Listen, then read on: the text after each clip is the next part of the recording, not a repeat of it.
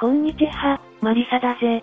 Facebook はメタに名前を変え、Facebook や Instagram はプラットフォームとして継続しているが、このマーク・ザッカーバーグのグループが、すべてをメタバースにかけているのは事実だ。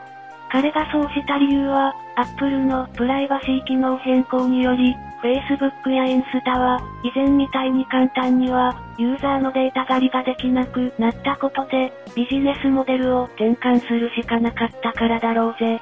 ではメタバースは面白いのかというと、スコア10のうち0しか俺はつけないぜ。まず、Facebook のデータ狩りは悪名高く、Apple が言うまでもなく、ユーザーのプライバシーを全く軽んじていることは、広く知られている。今回のメタバースは、顔の表情という生体データをメタグループに渡すことであり、あまりにも危険すぎるぜ。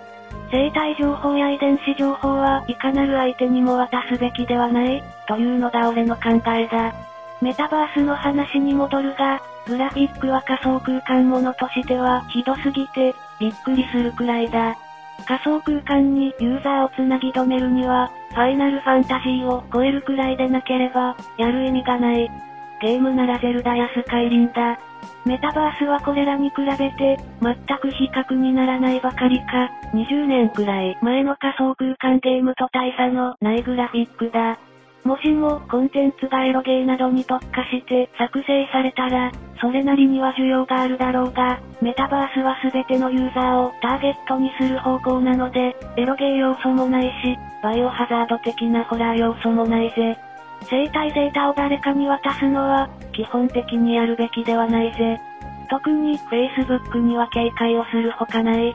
さて、このメタグループは、ほぼ間違いなく大失敗するだろうが、俺が思うに、インスタは影響を受ける可能性は高い。インスタは無料で利用できるが、それはユーザーが売買対象のコンテンツだからだぜ。だから無料なのだ。